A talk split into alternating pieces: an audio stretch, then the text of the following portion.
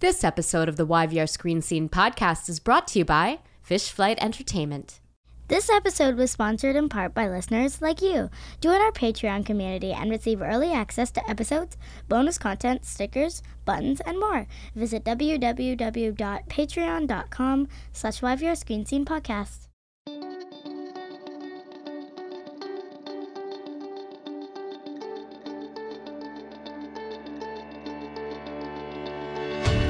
Welcome to the YVR Screen Scene podcast, where we pull back the curtain and expose the beating heart of the Vancouver film and television industry, namely the actors and filmmakers and other talented artists who do the work. Capital T, capital W.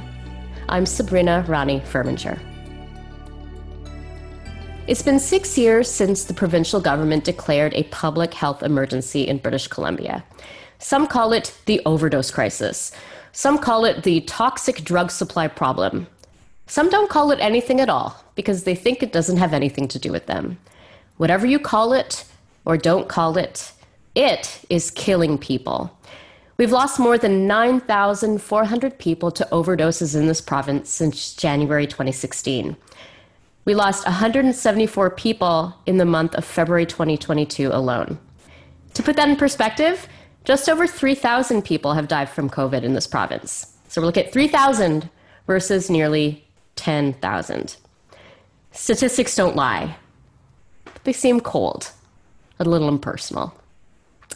Colin Askey's film, Love in the Time of Fentanyl, goes beyond the cold statistics and to the heart of what's at stake, namely, human beings in our province, all of whom are worthy of love and care and respect. Love in the Time of Fentanyl highlights the work of the Overdose Prevention Society, aka OPS, in Vancouver's downtown east side.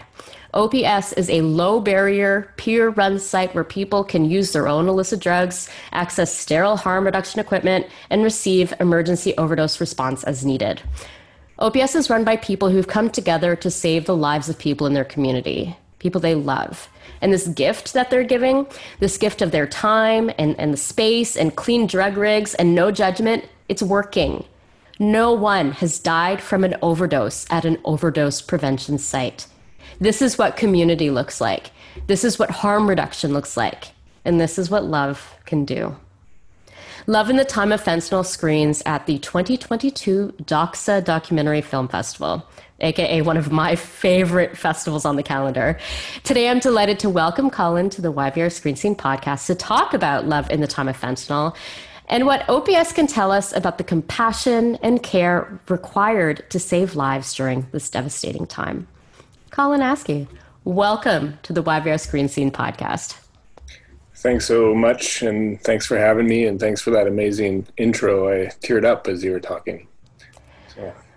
I mean, we're we're talking about about people we love and lives that have been lost.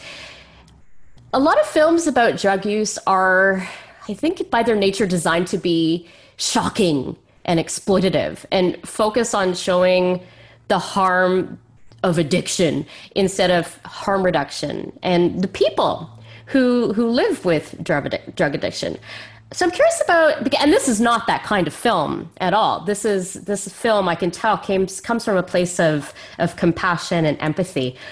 What kind of documentary did you set out to make, and did you have any conversations with yourself about the kind of film that you did not want to make? Yeah, I mean, I, I so I worked in the downtown east side for many years, and a lot of projects that I had have done over the years have been, um, you know, for the community uh, awareness videos, educational videos. Uh, you know, a lot of harm reduction organizations or social justice organizations that are fighting to raise awareness or or get funding or or protect funding that's at risk of being cut.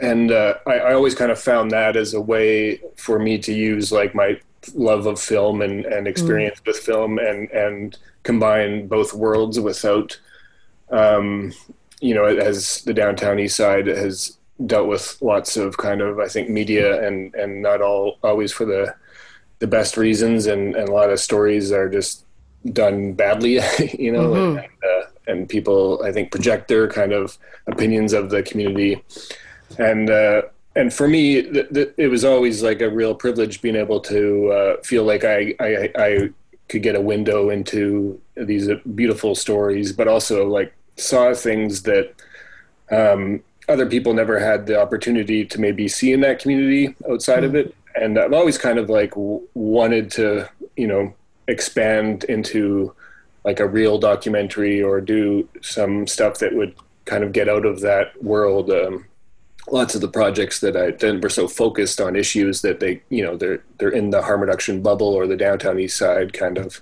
very localized kind of projects.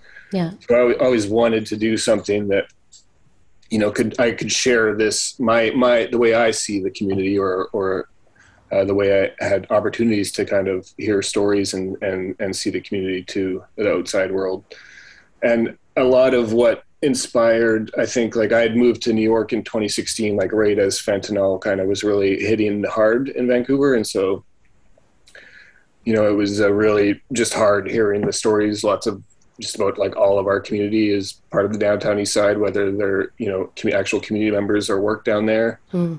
and uh, just the stories were just just brutal. And i remember like watching some news clips and and there was one that i was watching was about you know the it, it, was really poorly done and there was kind of a house that was like running down to this crisis and the fentanyl crisis with the paramedics.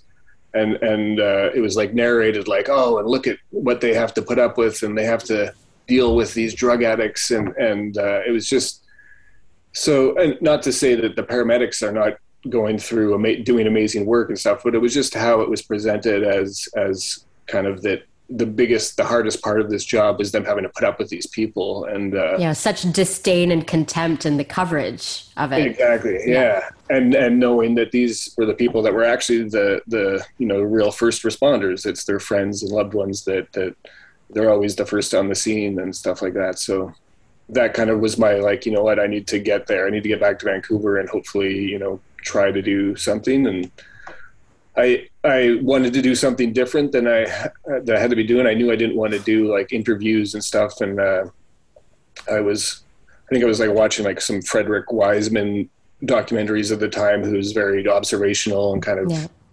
really about space and institutions. And I thought that having worked in these places, that would be a, a really uh, a great way to hopefully just um, capture a unique lens into this into this subject, you know, and and uh, mm. so I was more just wanting to kind of put the camera down and let things happen, and knowing that you know that that stuff would unfold the both the the tragic um, tragedy of this crisis, but also the beauty and the courage and all the all the amazing things that I knew were happening.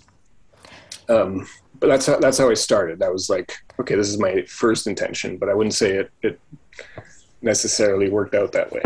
Well, I think you definitely succeeded in in immersing us in that world, and you know, I I definitely there were. I mean, I, I was smiling a lot. I, there was a lot of laughter, a lot of joy. There was heartbreak and heartache. You know, you brought us into this.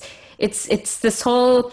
It, it's a community. You brought us to the heart of the community. You know, so once you have, once you had your your starting point, then how did you actually like what was your first step? How did you start? Did you know that it was going to be ops then where you were going to to to cast your lens? And and if so what was it about ops that made it the place where because there there are countless places on the downtown yeah. east side where you could have you could have you know stuck your camera. Why ops um, I think OPS because for a few reasons. One was they were kind of the first to say, you know what, um, we're doing this, and we don't care if we have permission. And so they they kind of you know other people and other organizations, and and this became the model for all of those. Was but Ops was the beginning with the tent, you know, and and uh, yeah, they and, set up t- tents. Uh, I'll tell my listeners they they were they they weren't going to wait for government to come in and try to save lives. They they set up tents and they set up places where people could come and use their drugs. And if they had an if they you know experienced an overdose, they were there to you know administer the Narcan and and you know and help. And they they they just and it was not considered legal for them to do it, but they were like, I don't give a shit. We're going to save some lives. Yeah, and the and the history of that is that when Insite won at the Supreme Court and beat, you know, Stephen Harper and those conservatives, um, it was an amazing win. But the, the the one downside of that was Harper then put in all these rules and regulations that made it virtually impossible for for other sites to open up, and so that's what was really holding up the process, and that's why it was so courageous for you know the, Sarah and the other activists involved and and and community members to say we don't care we're doing this. So yeah. that was that was the main reason. And it's also because I've uh, you know I've known Sarah for a long time. Yeah, we, Sarah uh, Blyth yeah, yeah. here around the community. Yeah. Um, I first met her um, when there was a, there's something called the Homeless World Cup that happens every year in a different city and uh, Vancouver has a street soccer team, and a uh, group of us went over to Paris for the Homeless World Cup, and she was one of the volunteers, and I was doing some filming, and that was the first time meeting her, and she's just an amazing character. Um, you know, and and super funny, and really, I think captures what I was wanting to uh, capture in this film too. And and uh, I think people, you know, have not only uh, ideas of what you know the community members are like, but also the people that work there. And uh, and Sarah's just a really funny, like good-hearted, good person, but also like pretty, you know, she isn't like Mother Teresa. She's just she's just uh, you know she's just there because she believes in it and and uh, isn't going to take any shit. You know. Yes. I also knew uh, Ronnie and Norma and Kevin and. lots of when I when I first kind of came back and was there, I was like, oh, you know, lots of history with a lot of the people there. So uh, and and I knew that they would trust me as well. So it was. Yeah. Uh, it seemed to be definitely the right fit. Yeah. They knew everybody knew that they were going to be safe. Their stories were going to be safe, uh, safe with you. Yeah. How is the the overdose crisis changed in the time that you've been i mean i know you've been following it. It's been part of your part of your life for a long time. Let's start like let's let's go back then to 2000, 2016 though when you know the, the last six years when it was declared this public you know this this emergency. Mm-hmm. how has it changed? And has your thinking about it changed through working on this film at all? Yeah well i think we're all in like it's a new world. Um like i think fentanyl when it first hit like throughout um, my time working in this in this field. There's always like bad drugs and the drug supplies kind of change and there's and there's warnings that goes out but it always kind of evens itself out it's always well i wouldn't say even itself out but it's always a bit of a roller coaster mm. and and so i think when fentanyl first hit um, me personally uh, was expecting it, this we would get back to normal at some point and yeah. it has, has not and so i think on every level, everyone's playing catch up, and uh, and it's it's it's it's a lot of just you know like like people think oh obviously fentanyl is bad because it's such, so high highly potent and the the risk of overdose but there's so many other angles as far as like you know it was hard getting off of heroin insanely mm. hard and and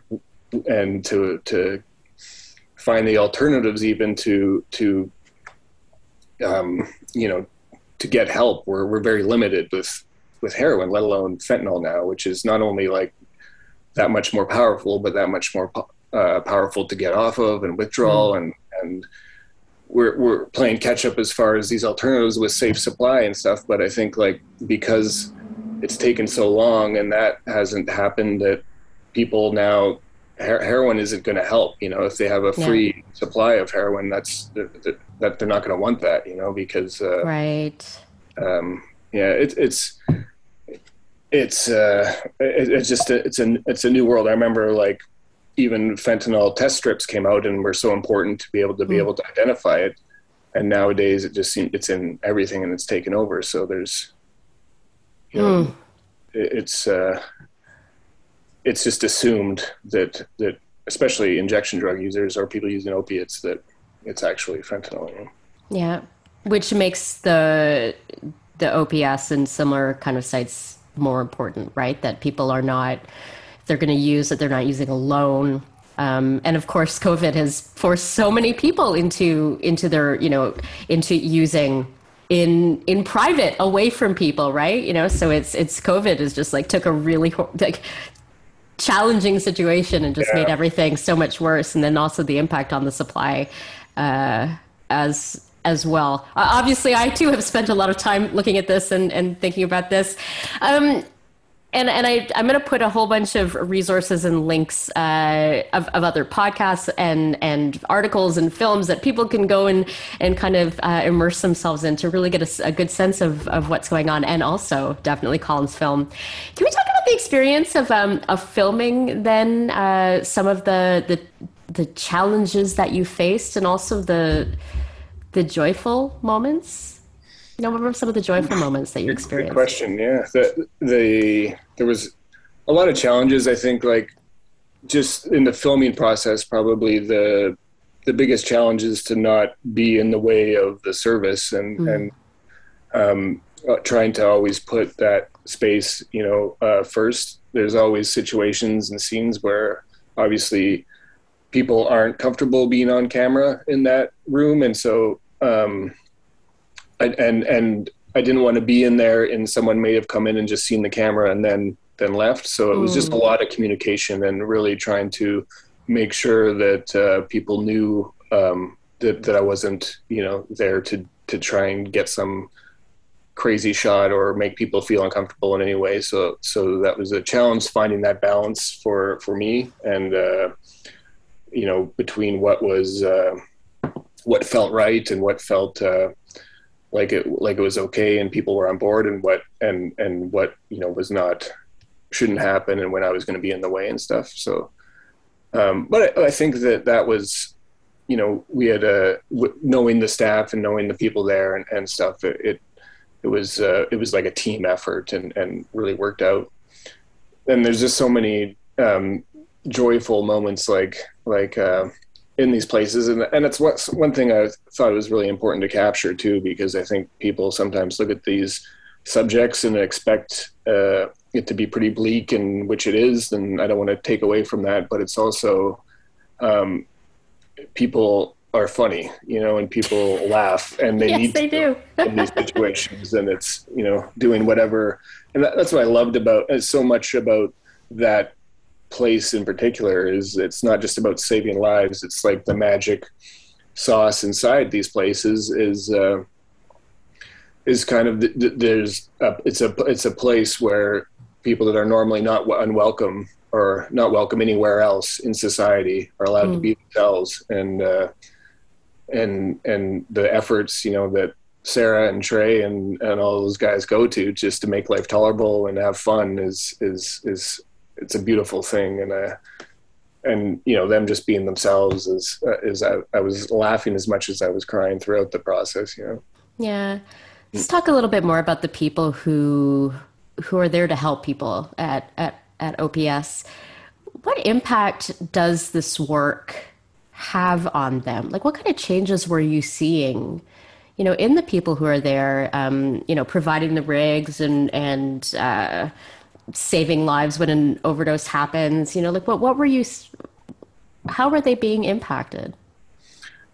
Yeah that was uh i think that was like the hardest part for me because it was uh these were this was it, it was you know it's, it's such a privileged position being behind the camera and and just visiting kind of Vancouver, and it was hard because it was a place where oh, uh, so close to everyone there, and then mm. seeing not only you know everyone there was losing so many people, and I remember one friend telling me that they just the, the the hierarchy of grief. You know, you you someone that you love and cared about is is gone and then the next week it's someone else and it's and, and you don't have the time to grieve for one person it was happening so quick so it was uh it was really traumatic and i definitely saw that in in everyone down there and and uh I also saw the uh, the sad part of it becoming, and it, it still to this day has become normal, you know, and it's like mm. this tense environment of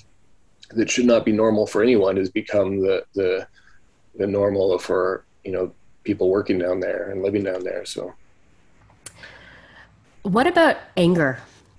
Uh, and and rage and you know because I I personally find it difficult to look at the at those statistics that I listed off the top and to think about the people, you know, that we've lost and in some cases the simple laws, you know, that could be that could be passed down to help save lives, you know, like what and, and not be angry and not and not be full of rage. Like what what role do you think rage can play, you know, as we as we work to try to save lives and you know to lobby government and to try to bring people you know into the conversation.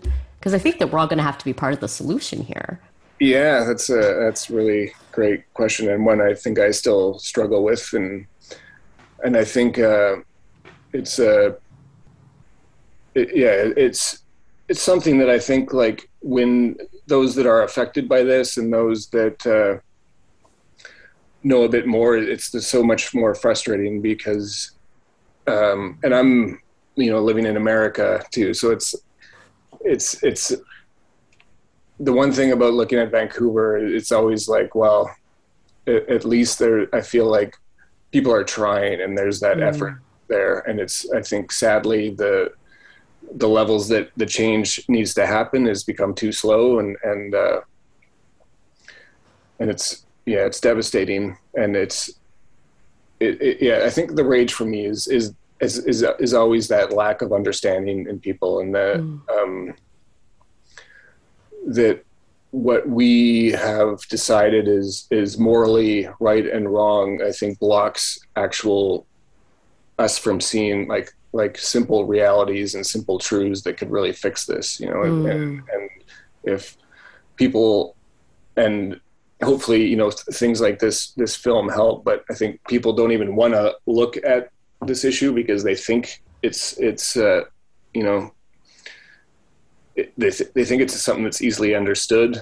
And in a way in my, in my head it is easily understood in, in a different context of which is not the way that we've looked at it for so many years of, of this this is just a, a you know drug users and drug use is bad and and and this attitude that is um, just failed miserably for over the years. I don't know what more evidence sometimes people need. You know, there's yeah. more of a disaster um, in policy than I think the war on drugs and that kind of not just um, you know on the different levels and how that comes across and the stigma and stuff. But yeah, I think like anything that people can can do to just be willing to look at things differently is, is uh, is helpful and anything that hopefully like this film and people can do to get those stories out there that and, and um, also that you know the science and the facts it's the frustrating thing too is that like people listen to this when it comes to like things like covid or climate change you know it's like well we'll listen to the science and we'll make this policies based on that but we have years and years of of science and data around drug policy and we have mm. like you know switzerland um, and numerous countries and Portugal. Yeah, yeah, that that that, uh, that is working, but yeah, yeah. Well, I mean, there's anger, and then there's love. I'm fentanyl. I'm gonna I'm gonna bring it back to the the film. How how do you want people to feel as the end credits are rolling? You know, or what kind of conversations would you like people to have? You know, in the lobby of the theater after your film screens? Mm, that's a good good question. I think like yeah, part part of this for me is is like a way to uh, it's more of a window this film i think for mm. an audience hopefully to um, and i think the audience um, needs you know it's not an easy film for an audience no one's telling you the way to think about anything it's just kind of showing and, and providing these examples so I, I hope that audiences um, look at things a different way. And i think that it's a lot to do with this film is about perspectives and looking at things differently and looking at these people differently. And and uh, i hope people come in that maybe have some you know preconceived notions that are obliterated. And and uh, that's my hope. Yeah. Yeah. And film is one of the ways that we can that we can touch people's hearts and stir them into yeah. into action. Colin Askey, what a delight it's been to host you today. Where can our fans, if they want to follow the journey of the film, because we have listeners all over the world, they might not be able to come to Doxa or, or see one of the online screenings, but you know they they can follow it. Where, where can they? Is there a way that they can follow you either on social media or on the website to find out where the film is going? Well, we're a little late in this department. We've just like finished. Uh, we just wrapped color and sound like yesterday, so. Uh, we're we're now like okay we got to get our act together here so we've just got a, a website there's nothing on it so it's i wouldn't go there just quite yet but it's just love in the time of fentanyl.com okay okay um, and hey maybe gonna, by the time this episode drops there'll be something yeah. there'll be something there yeah and and we're going to be we're just starting we're this is our premiere at doxa and then we'll do a hopefully a big festival run, and then it'll be broadcasted on PBS on Independent Lens on in 2023. I don't know if I'm allowed to say that, but I guess I, I don't see why not. But anyway, it'll be broadcasted. All right. Week. Well, you, you heard it here first, folks. All right. Well, thank you very much. And thank you for this film. Uh, Love in the Time of Fentanyl, it screens at the 2022 Doxa Documentary Film Festival. You can visit doxafestival.ca for tickets, screening times, and info about how to access their entire catalog of online screenings. They're doing a hybrid festival this year, which I definitely appreciate. Thank you, listeners. Please like, subscribe, leave us a review if you are so inclined. They help us find even more listeners, and we can keep having conversations like the one that we had today. Find us at www.yvrscreenscene.com. Follow us on Twitter, Facebook, Instagram, at YVR and at Sabrina Arpf. YVR Screen Scene podcast is hosted and executive produced by me, Sabrina Rani Furminger. I am the only one to blame. And it's edited by Simon Furminger. Special thanks to Mariana Furminger for recording our Patreon ad, to Paul Furminger for technical support, and to Dane, not Furminger Devilay, but who is a Furminger in our hearts, for the original music. YVR Screen Scene is a division of Fish Flight Entertainment. Join us next time for another deep dive into Vancouver's dynamic film and television scene. And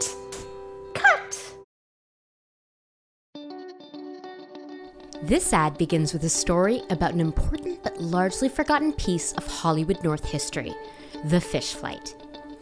In the 1980s, the fish flight was an early morning flight from Vancouver that delivered fresh fish to Los Angeles before the start of the business day. These were the early days of Hollywood North, before digital deliveries and fast transfer speeds, and the pioneers of the Vancouver film industry began loading up the fish flight with film reels so Hollywood execs could review the footage shot on the previous day. The fish flight was also one of the building blocks of the visual effects and animation mecca that is present day Vancouver. And Fish Flight Entertainment builds on this legacy. Fish Flight Entertainment serves the games, film, and television industries. We remember the days of the fish flight and attack our projects with the same passion as those pioneering days of yore. We believe in jumping off the cliff and building our wings on the way down. And who knows? That old fish with improvised wings may even fly. Learn more about Fish Flight Entertainment at fishflightentertainment.com. That's fishflightentertainment.com.